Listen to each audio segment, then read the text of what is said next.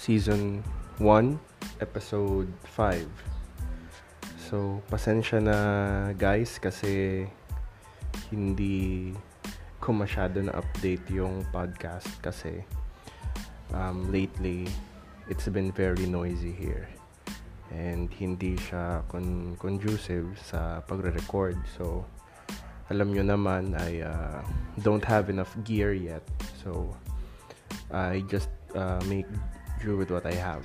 Kaya, you may hear some, uh, ano yan, birds chirping, um, children shouting their lungs out, um, hammering, kasi may nagtatrabaho ata sa baba, may gumagawa ng makeshift stove, if I'm correct. And, minabuti ko na rin ngayon na mag-record ng umaga kasi hindi pa nagsisimula mag-inuman session yung kapitbahay namin. So, um, without further ado, I w- uh, a few days back, I was actually asking um, a few of you kung ano yung gusto nyong itopic kasi I just want to clear things. Um, nung una kasi, the whole intent of this podcast is uh, for me to talk about um, social issues, uh, contemporary issues, and kung, kung ano-anong interesting topics na uh, I feel that would be uh, be- very uh, beneficial to the people at large, no? To, uh, to the people who are actually interested in um, yeah, listening to to the dialogue. I, I I'm saying dialogue kasi I was initially planning to talk to people. I mean, talk to people na na as a guest na mag-uusap kami para organic yung usapan. Pero dahil ECQ, I uh, decided to do a monologue instead. So ako muna magsasalita. Pero aminin ko, it's really, really hard for me kasi hindi ako sanay magsalita ng mag-isa um, out loud. of course, kasi I usually think uh, about stuff by myself really good. Pero I find it really weird lalo na kapag nasa recording stage na magsasalita ako ng walang kausap, walang tao and um, it's just really uh, nagre-record ako sa corridor sa second floor ng building na, na building na to. So as you can see, I can uh, I mean as you can uh, imagine um, ang nakikita ko lang staircase and uh, siguro apat na pinto and uh, it's really weird talking this way. So minsan yung thought process ko minsan nawawala, minsan nade-derail. Pero sometimes ay uh, nakakabalik naman ako sa sa thought process ko. And also, I've also been receiving comments na naririnig daw yung hininga ko. So, I, I, I apologize, I apologize. Kasi ginagamit ko lang talaga ngayon is yung microphone ko na nandito, yung kasama sa earphones. I'm using JBL T something nakalimutan ko yung model. Pero I think this is a pwede naman siguro siya for now. Pero eventually I will I will get gear. I will buy some.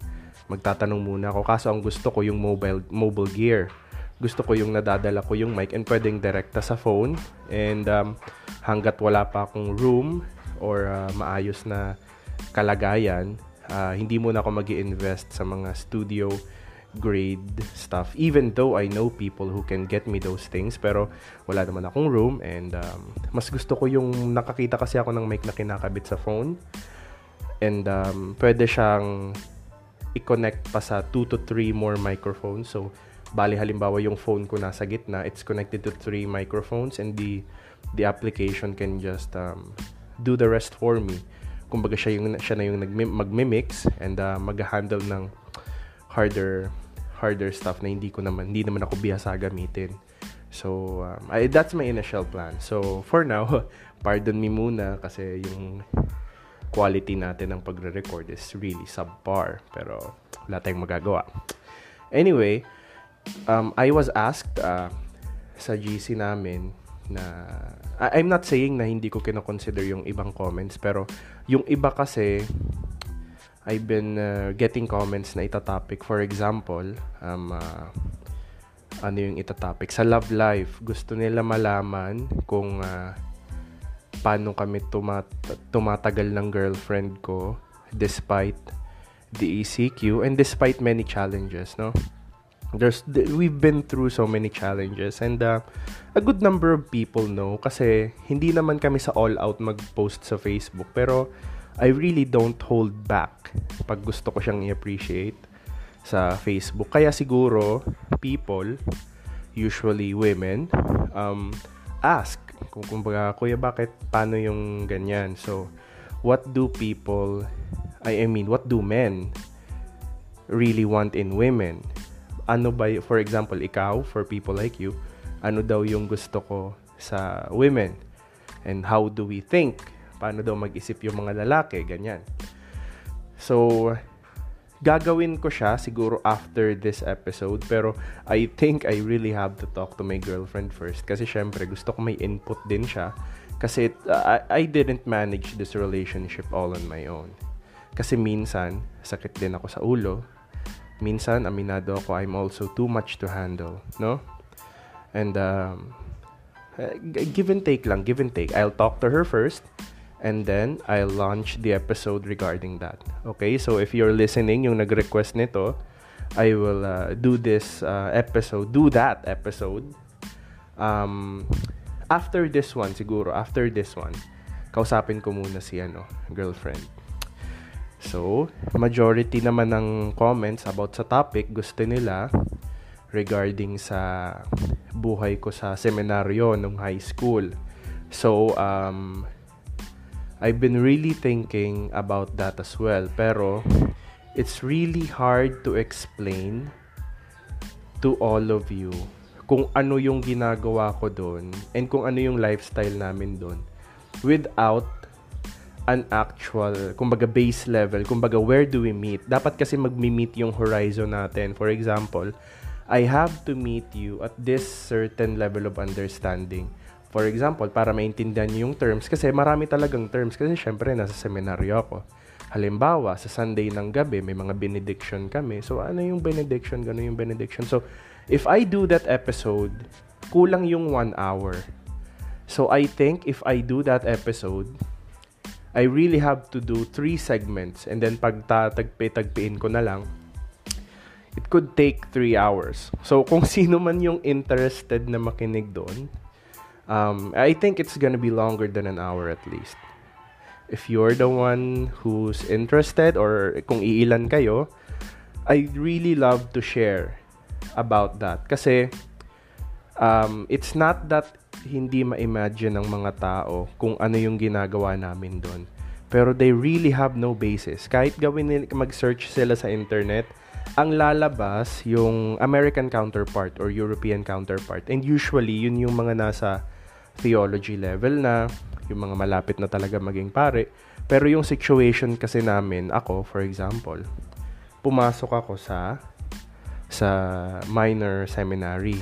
So, ibig sabihin nun, it's in a high school setting, pero nasa loob kayo ng seminaryo and you go home once a week kung wala kang kasalanan or wala kang ginawang kabulastugan or wala kang punishment. So, I don't know how vulgar it may be to some of you. I don't know how enlightening it will be to some of you. And I don't know kung ano ba, informative to some of you. Kasi I can imagine I can imagine na pag galing talaga doon, minsan we really do talk different. We talk different, we act different, and um, minsan compared to the other people outside. I I'm saying outside kasi yung mga hindi nag-seminaryo. Not to not to mean not to mean all, no, no uh, magkaiba yung moral compass na sinasabi natin. Minsan, uh, some people point their compass to the south. Uh, pag, when things go south, alam nyo naman, yan yung sinasabi natin. You don't want things to point south kasi mm, that's hard. So, setting those aside, meron naman akong ginawang episode na what if I was still student council president pero, I think I was at the height of my emotion. Hindi naman at the height, pero may influence ako no ng ano, siguro, hmm, I, uh, all I can say is, I think I could have done a better job. Hayaan nyo, I'll revisit that episode when I have guests who were also my uh, fellow council mates. For example, my girlfriend. Pwede rin siya. Or pwedeng tatlo kami. Let's see, let's see. Pero I'll revisit that topic um, again. Kasi I, I really know I could have done better. I could have done better. Anyway, ngayon naman, yung pinaka-topic ko talaga dito is uh, per, per popular vote. Saan ba ako nagtat na kumukuha ng voting-voting na yan? Minsan nagtatanong ako sa Instagram, minsan sa Facebook, minsan sa Twitter. So, I'm not ready to share my social handles yet kasi, Jesus not yet. Gagawa muna ako ng official Twitter. I don't know kung gagawa pa ba ako. It's not like this podcast is really that big of a deal para gawan ko ng isang page, no? Pero I really have a Facebook page. Pansam um just just so I could tell myself na oy may Facebook page ka na about your podcast pero generally mas madali lang pala talaga mag-post sa sarili mo rin lang na account, no? It's less hassle and um, people generally see things faster. I don't know. I don't know. Pero usually, people get the information from my account faster than they see it on the page. So, I don't know kung di lang ako marunong, kung ignorante lang talaga ako paggamit ng page.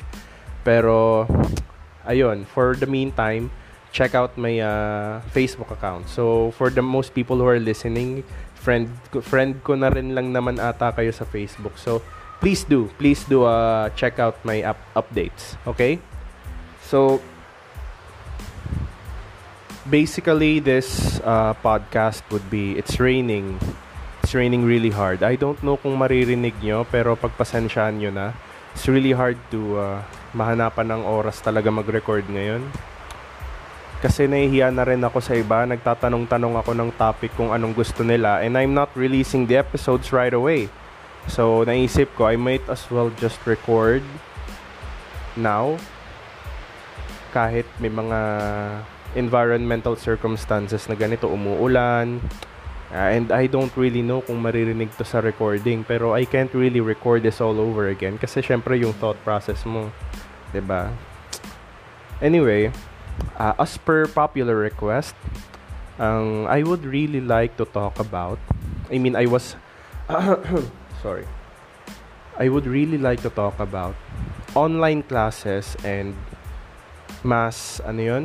Um, nakalimutan ko ano yun mas mass promotion mass promotion alam nyo I was really fortunate enough to to graduate college last year along with my other batchmates pero ayoko naman tong lumabas na parang I'm an asshole, 'di ba? So ano, porket porket ano, nakagraduate ka na, it's no longer a problem. Hindi, hindi. Kasi, personally, I'm taking masters right now. I'm supposedly, um, dapat, ang alam ko, dapat may summer class ako ngayon. I think it was supposed to start, kailan ba? Last, ang alam ko, weeks ago, weeks ago, patapos na dapat ngayon yung summer class. Kaso, COVID happened. So ayun, apektado rin ako in a way. Pero generally speaking for me, yung real, yung reality ko ngayon as a working uh, as a working young adult is hindi na talaga siya nagre-revolve masyado sa um, tertiary level na schedule. So I really have more freedom. Pero ano ano ba yung benefit ko dito? I can see things clearer may kaya ko siya ma-evaluate as a reasonable average person kasi I don't have personal investments anymore. Wala na ako masyadong bias, no? I'm not saying that people who are students who are clamoring to to, uh, to pass for mass promotion and para matigil yung online classes, I'm not saying na wala silang basis and bias and wala silang point. The truth is, meron silang point it just sounds so different kasi when people see it, oh, okay, ito, estudyante kasi kayo eh, lahat naman, lahat naman, lagi nyo naman gusto wala laging pasok. It's not like that. It's not like that. As you know, I was student council president before in my senior year in college. So, if I were student council president now, syempre tatahakin ko rin tong problemang to along with other presidents, council presidents of the university. Kaso, ganito kasi yon. Some institutions, sorry ah, kasi yung ulan talaga kasi, I'm really trying to cover up the microphone. Kaya pasensya na sa sound quality. I'm really, really sorry. I'll get to it. I'll get to it. Ganito kasi yan. Some institutions are really pushing na ituloy yung online classes to the point na may mga partner institutions na sila na kung wala kayong internet, pwede raw kumuha ng materials doon sa partner institution. Kumbaga, they're doing all they can kum, uh, on their part to to to para lang kumbaga masasabi mo rin na may ginagawa. Pero ang point kasi dito is pa, it's really not feasible. Paano ba kasi yan? If I were a student right now, sa kalagayan ko tong ngayon, ah, ah, hindi ako isang tao na nasa upper middle low, upper middle class. Kasi may mga classes yan eh. Akala nyo upper middle lower lang. Kaso may tatlong subdivisions pa yan per level. Ano ba, middle class? Ano ba, middle middle ka, upper middle ka, lower middle, ganun. Ako, I, I'm barely qualified to be in the lower middle. Kasi I really consider myself poor. Kasi uh, I really don't have the basic, um, wala akong wifi. For several years, I lived in a home, sa boarding house. I still live in the same boarding house I lived when I was in college. I can't afford to move to a new place.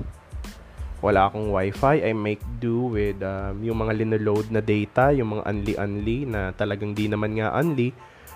Unli yung name, yung code name niya, pero hindi naman unli. So, who are you fucking around with, ba? Diba? So, ayun nga. Ganun yung sitwasyon mo. Tapos, minsan, paano yan? Yung iba may mga Zoom classes pa or Skype or kung ano-ano pang ginagamit na app. Eh paano yan pag nasa boarding house ka? Ako nakatira ako sa boarding house ko kasi some of my classmates have already visited me here. Nakatulog na nga yung iba dito. Nagsisiksikan talaga kami. Student pa kami noon na ginagawa namin yung thesis, thesis namin. And mind you, individual thesis yung ginagawa namin. So nandito kami sa boarding house. Ang lit-lit lang talaga. Sa ilan ba kami? One, two. Apat kami. Apat kami. Nandun na yung lababo, yung CR, yung lahat, yung higaan gumagawa kami ng thesis. Nakapunta na dito yung mga classmates ko dati. So imagine, ang thesis okay lang kasi. Kasi you can each have your own corner. Yung laptop mo nandyan. Tsaka kung ano-ano pa. Pwedeng iba-iba yung ginagawa. Pwedeng nagsusulat ka muna ng ano sa papel. Di pa nagla-laptop. ba? Diba? Kaso ang problema nga dito, it's a different situation. Paano yan gagawin?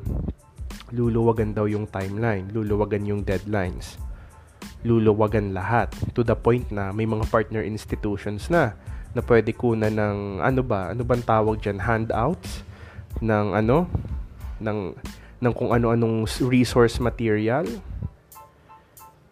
Buti kung nandun ka sa middle middle middle class. Kasi for example, nandito ka, wala kang wifi, di ka makapag-type ng maayos. Nagta-type ka ng ano mo, ng requirements mo. Tapos may dadaan-daan sa likod mo. Tatayo-tayo ka muna kasi hindi kasya kung doon ka magta-type. There are certain realities that are like that. And it could be oblivious to some, pero ang dami-daming situation na ganun. Ang dami-dami, no matter where you go. Unless of course kung nandun ka na sa Brent or Savior. Kasi that's a different thing. They I think majority of them would do well with this kind of situation. Kasi sabihin na nating nasa gigabit gigabit level ng internet speed nila. Oh, dito paano internet speed alone would dictate how you would um how you would be translated in terms of performance. I saw a post on Facebook, a student, umakyat pa siya ng bundok from Masbate, in Masbate, umakyat pa siya ng bundok para makapag-send ng requirement. So, is, is, di ba? That could only be for a certain requirement. E paano kung tumagal pa tong ECQ, GCQ, or whatever kind of, excuse me, quarantine we may be faced with? Kung tatagal pa to, paano na lang? E paano kung nung gabing yon yung student umulan, umulan siya habang pababa siya ng bundok kasi nasend niya na yung requirement. Sabihin natin na nasend ko na yung spreadsheet, nasend ko na po sa Google Classroom. Sabihin natin ganun. Paano kung umulan tapos nag-landslide and she died? Not very impossible to think. Gruesome to think about, but it's not impossible. Ito yung gusto ko lang isipin natin. What I'm saying is not impossible. It's always possible I mean probable. I mean possible. Ay, hindi ko na alam. I'm at a loss of words.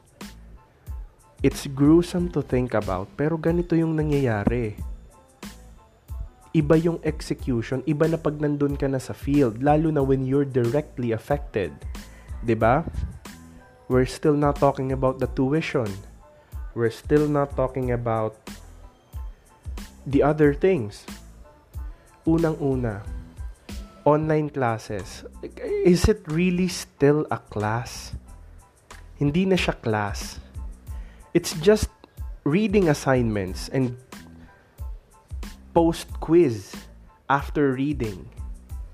Or for some courses, ewan ko kung ano na lang, may mga plates kayong gagawin. Not everyone can afford to be in a conducive environment when you can make plates 24-7 anytime you want without any interruption.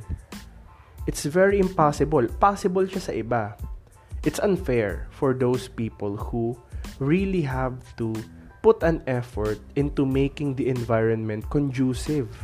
Samantalang yung iba, hindi na nila kailangan gumawa, magsimula mag-effort sa place and environment nila. Gagawa na lang ng requirements and magsasend. That's all they have to think about. Majority, some of the students, Gagawa na lang, email, okay, nakapasa na siya. Pero there are students who really need to fix their environment first before they can think of doing their assignments and emailing. Paano yan? Mahina yung data, mahina yung phone. Wala po kasi akong laptop. Computer shop, Jesus Christ. Have you seen computer shops open lately? And kahit bukas, would you really risk that shit? ba? Would you really risk yourself? Alam nyo kung magkano yung bill ng isang linggo sa isang COVID-infected patient? If I am not mistaken ha, don't don't don't throw me on a technicality on this point. Di ko alam kung isang linggo or isang buwan. It doesn't matter pero ang sobrang laki. It's almost, it's 3 million mahigit. One month man yan or one week. Ang laki. ba? It's not just internet connection. It's not just dahil tamad ka or kulang ka sa effort. There are certain elements that do not really translate well when it comes to environmentals. For example nga, yung bahay.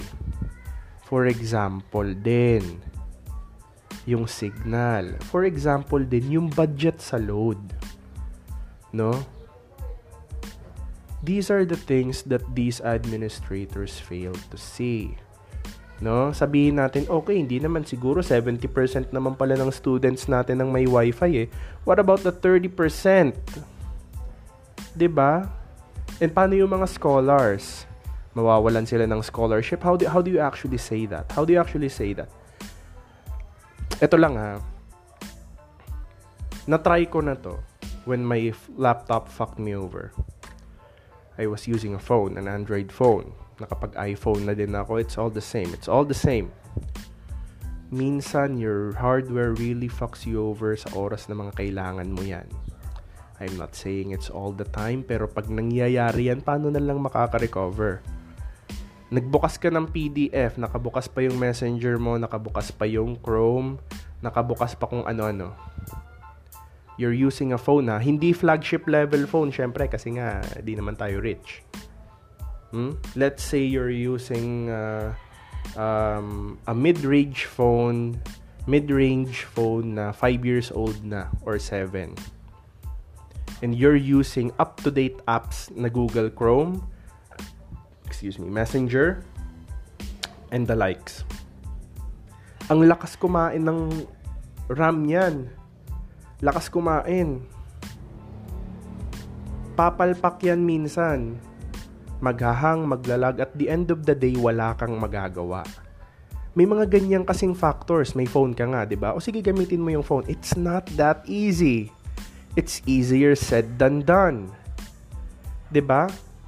O, ganun na nga yung phone mo, wala pang signal. So, you better just, Jesus. you really have to understand these people. I've been there. I've personally been there. No? I think I've just been blessed na kaya ko siya mahabol within school grounds a couple of hours before the deadline. It just so happened na nakaya ko yung gawin. Pero some students, hindi. Some students need time to do their assignments despite the hardware issues. Gets mo yun? Hindi pwedeng madaliin to pag, pag pwede na pag pwede na sa oras na ano na gawin yung isang assignment. Okay, let's move. Let's move to the next issue.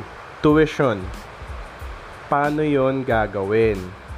There are some students, for example, OFW yung parents, or uh, hindi ko alam. I really can't explore much on that. Pero yung iba dyan, bayad na yung whole semester. Pero, how uh, paano to? Nag ECQ mid ano ba to? Sabihin natin nag they paid um, um for example January binayaran na nila yung midterm and finals. I'm not really sure. Pagpalagay lang natin na ganun binayaran na nila yung midterm and finals. Eh nag ECQ tayo ng March. Early March. Late February something paano nila yun marirefund? Eh, hindi naman magagamit yung lab, hindi naman magagamit yung kung ano-ano pang fees. Hindi naman magagamit yung library. Hindi naman magagamit yung kung ano-ano pa. Yung organizational fee nila, pwedeng, pwede lang naman ma-stock yun doon sa organization na walang problema. Pero there has to be that some part of the tuition that can be easily refunded. Wala nang cheche pa dapat I don't really understand. I understand that these institutions need money to work. It's like putting oil on a cog para mabaganda yung ikot. I understand, I understand. Pero this is a crisis. You need to be reasonable, no? How can you not return the tuition fees? At least a part of it na hindi na kahit kwentahin nyo yung fee sa isang certain na bagay na ganito na hindi naman magagamit. Halimbawa sa lab, kung may na, kung may na-enroll ka na subject na may lab tapos hindi mo naman magagamit, I think it's reasonable na tanggalin yung lab fee. Yung fee mismo na mapupunta doon sa pag-rent ng lab sa oras ng klase na yon sa lab sana. Hindi ko sinasabi na tatanggalin yung salary ng teacher doon sa lab subject kasi pwede gumawa ng ano ng isang activity doon. I'm not saying that, no? I'm uh, bakit ako nagsabi ng ganun kasi some of these people really like to do arguments na hindi naman talaga maayos yung arguments. May masabi lang, ay hindi, hindi, yung sweldo naman kasi nila. Jesus Christ, I'm not saying that. What I'm saying is, yung bayad dun sa room. Kasi alam ko lahat yan may bayad. ba? Alam ko naman magpapasweldo ng teachers, alam ko naman magpapasweldo ng uh, ewan ko, I don't know. May mga janitors pa ba sa school kahit walang tao? Siguro, pero hindi na siguro sila full-time.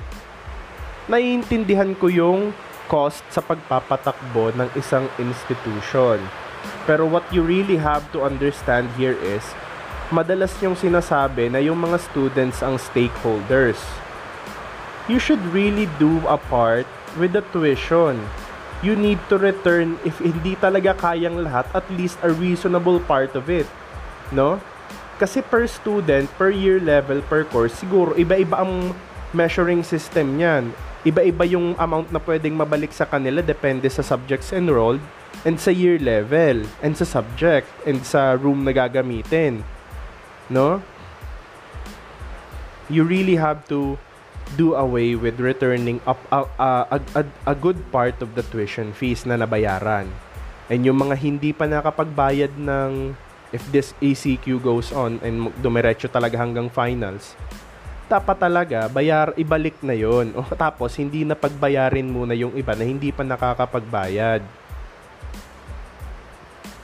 Notwithstanding the issues kung paano yon mababalik sa kanila kasi hindi naman pwedeng pumunta sila lahat sa university.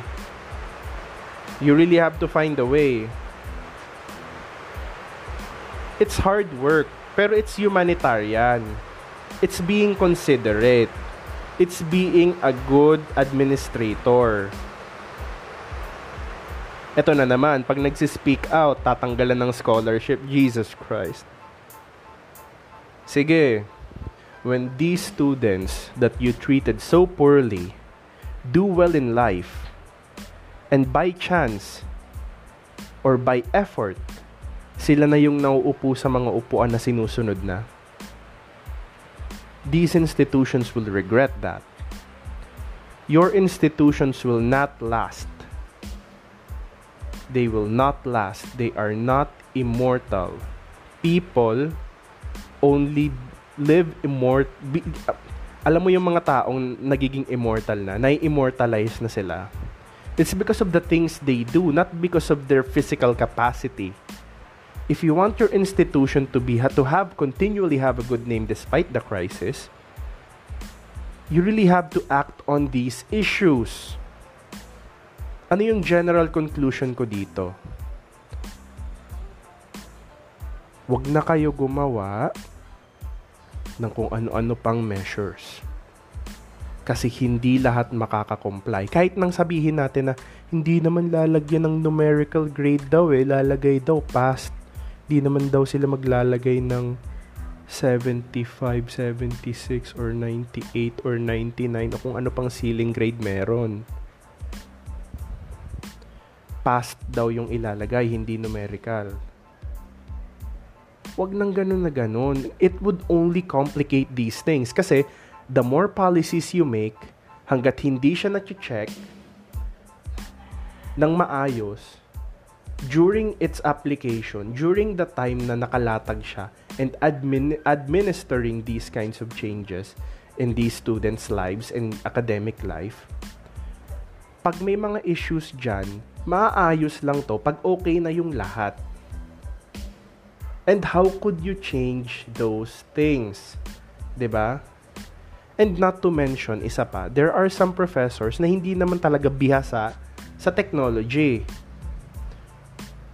Marunong lang siguro mag-check ng email.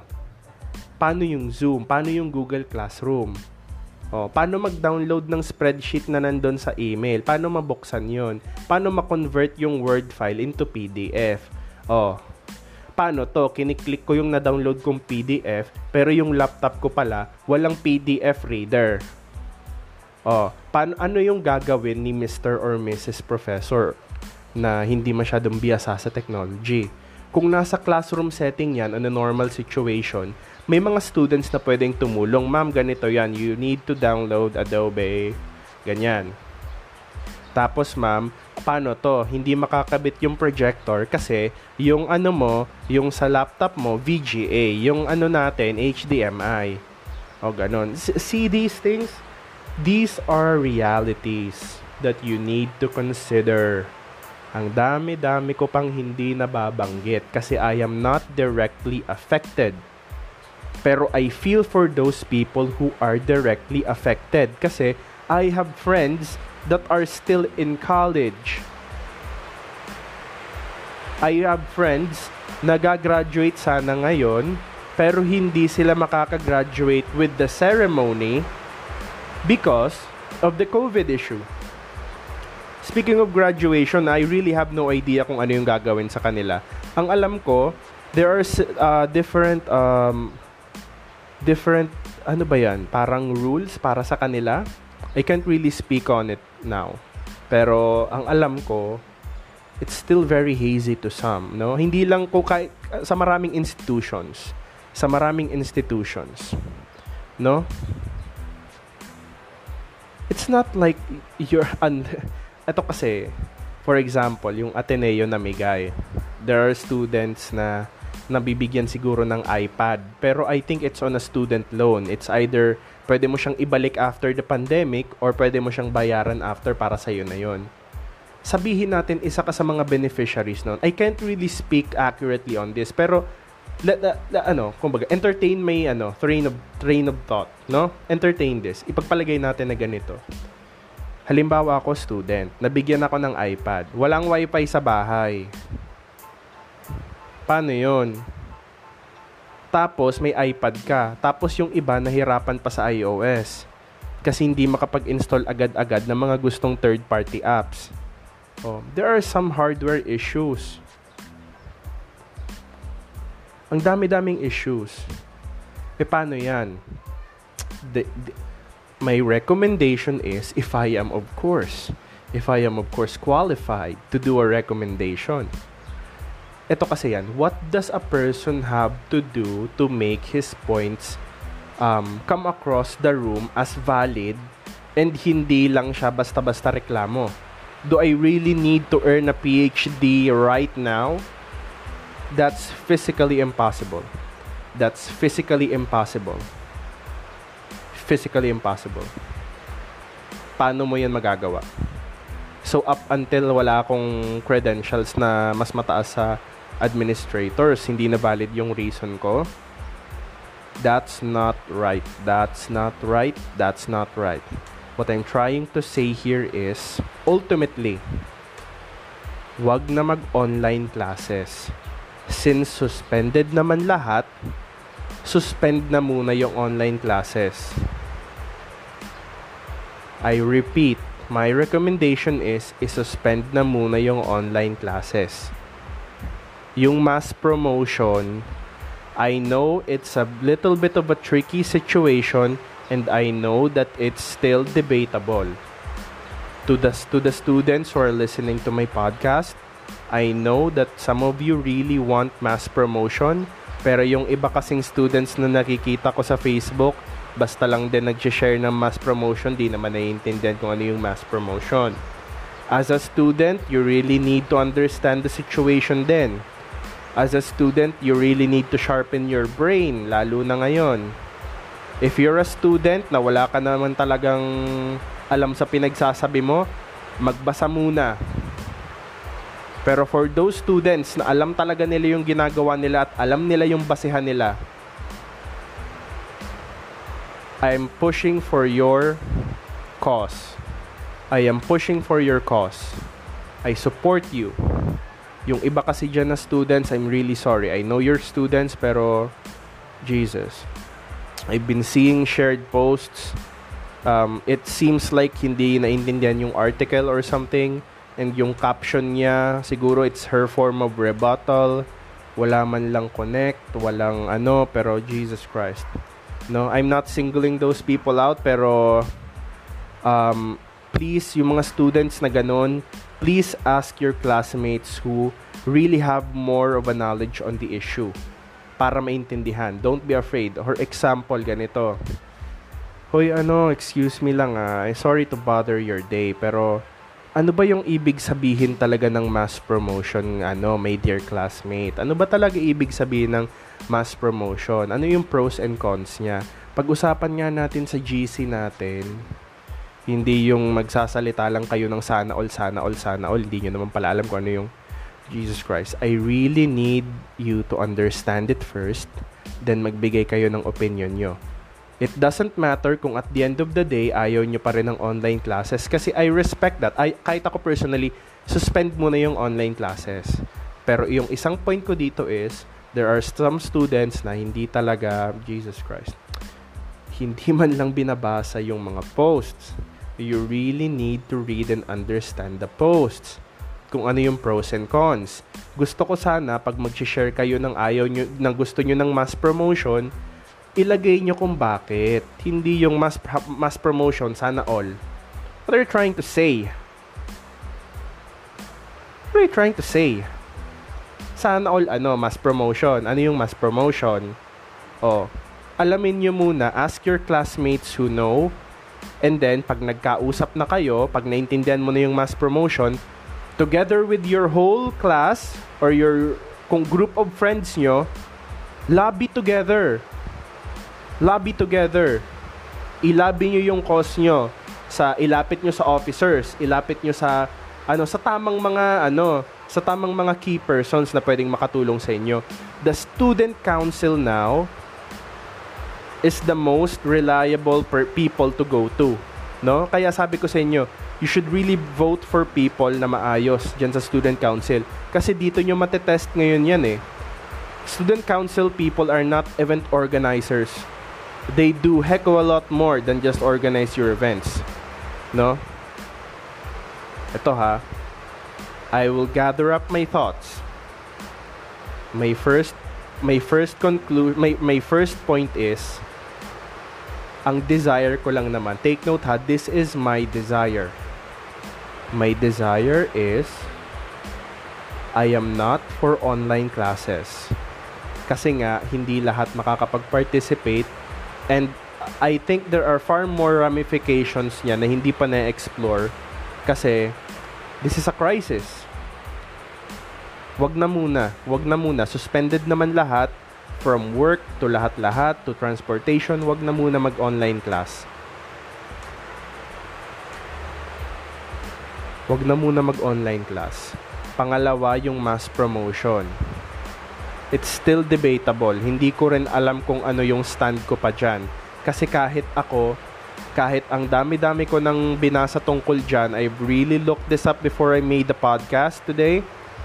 Pero up until now, I'm still still thinking, no? Ano nga ba talaga? Kailangan ba talagang mass promotion? Kasi there are factors. For example, if you promote these students, sa totoo naman talaga, you should, uh, you should really understand. You should, at every single point in your life, you should always be a reasonable average person. Kailangan na talagang nag-iisip ngayon. Kasi yung ibang students dyan, talagang ewan ko na lang. May mga students akong kilala na kahit talaga i-promote na sila bukas na bukas din nag-graduate na ng college, alam ko naman na kaya nila eh. Alam ko na pag nagtrabaho na sila, they're, they're, they, they will still be capable and they would equate na as if pwede sila ma pwede sila ma-consider na talagang pinagdaanan nila yung kabuuhan ng college life nila with all the major subjects with everything else. Kaso it's a complicated topic. Yung mass promotion. Mass promotion. What does that even mean? Intrinsically, what does that even mean? When I ask that what does that even mean, ang tanong ko dito is, ano ba talaga yung kalalabasan ng mga students right after the mass promotion? No? Kasi ako I worry yung lumabas na survey, marami pa daw sa senior high na can't even barely talk straight English, magsulat or kahit ano. That concerns me. That concerns me. Even if I was still in college right now, it concerns me. It really concerns me. Tapos magmamass promotion patungkol dyan. I am with you when it comes to the suspension or to the halt to the hope of the online classes. I am with you. Pero yung mass promotion, let's think about it more. Kahit ako wala pa akong solid opinion on that matter. We really need to talk about it more. We really need to have an have an educated opinion about that matter. Mass promotion, no? It's a big issue. Hindi naman ibig sabihin na wala ka pang opinion tungkol dyan eh, against ka na sa pinagrarally ng mga students. Yung mga linalabi nilang cause. I'm not saying that. I'm not against that. Ang sinasabi ko lang, kailangan pag-isipan. Kasi kahit ako, personally, hindi ko alam. I'm still a student right now. Grad student nga lang. O, paano ako? Mapopromote din ako, ganyan. Ano to, second year na ako agad? Hindi ko alam. Kasi the, the concerns that you have right now as a college student may also apply to me kahit nasa grad school na ako. Mass promotion, di ba? Ano nga ba yan? Ako rin ba? Dapat ma-promote din? Ano ba yung kalalabasan ko nito? Magkaka-master's degree ako na hindi ko man lang talaga pinag-aralan masyado. Hindi ko alam, hindi ko alam. It sounds good, sa totoo lang. Ma-promote ka agad. Meron yan na ano eh, I've, I've read something about, for example, when your school burns down, when your school burns down, automatically, declared na kayong graduate. Uh, I, I don't know, have you read this, yung mga listeners? Na, nabasa nyo na rin yon there's a there's a certain rule about that na pag for example nasunog yung institution nyo or may talagang napakalakas na calamity na natamaan yung university nyo pwede na kayong agad graduate level. Kumbaga igagrant gagranta na kayo ng diploma agad. Ganong case something. Kasi nasira siya ng isang calamity or isang man-made calamity. Alam, nabasa ko na yun eh. Basta, ang what I'm saying here is, first, isuspend na muna or big, bigyan na muna ng stop yung ano, excuse me, online classes. I think it would produce more problems than solutions. Sa totoo lang. Yung online classes, I think it would produce more problems than solutions. I think it should stop na muna. Wag na muna. Nakahinto naman lahat ngayon eh. The engine is turned off. Everything should turn off. Wag na muna niyang online class na yan. Itigil na muna yan. That's my opinion on that. Pagdating sa mass promotion, it's a delicate issue. I think I'll revisit this next, next on, on the next episode. Pero I can't really say my opinion on that yet kasi sa totoo lang, wala pa akong opinion. It's a really hard issue. It's harder than most of these people think. Pero I'm 50-50 on that. Sa totoo lang, matatapos naman talaga lahat to if you promote everyone. O sige, lahat na kayo promoted. Kung ano man yung next level. Pero there in every problem that we provide a solution for. If we make solutions hap haphazardly, haphazard solutions, laging may ramifications yan sooner or later. And some of those ramifications cannot be reversed. Hindi ko alam kung ano yon, pero I think that's the guiding principle there. You always have to think about this very slowly, lalo na kung may impact nito sa buhay natin is permanent, no? Mm-mm really hard. I think that uh, the, the student councils should really talk about this more and kung ano man yung decision nila sa sa mass pro- mass promotion, I'd really love to hear their stand on this too. Gusto ko rin malaman kasi I really want to know their opinions. Ako kasi wala pa eh. I'm I'm still in need of convincing. No, hindi ko pa rin alam. Pero pagdating talaga sa ano, diyan sa online classes, I'm in favor of stopping that. Anyway, that's my opinion on this. Pero next episode, I think I'll be tackling a different issue. It may be social or it may be one of those topics na na-recommend sa akin. We'll see.